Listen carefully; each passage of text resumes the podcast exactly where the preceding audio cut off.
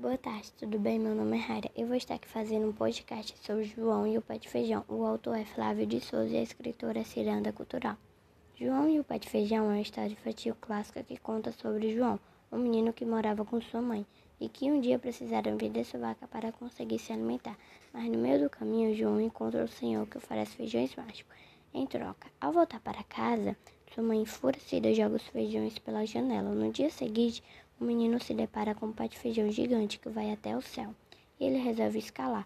Lá encontra a casa de um gigante que tem uma harpa mágica e uma galinha que põe ovos de ouro.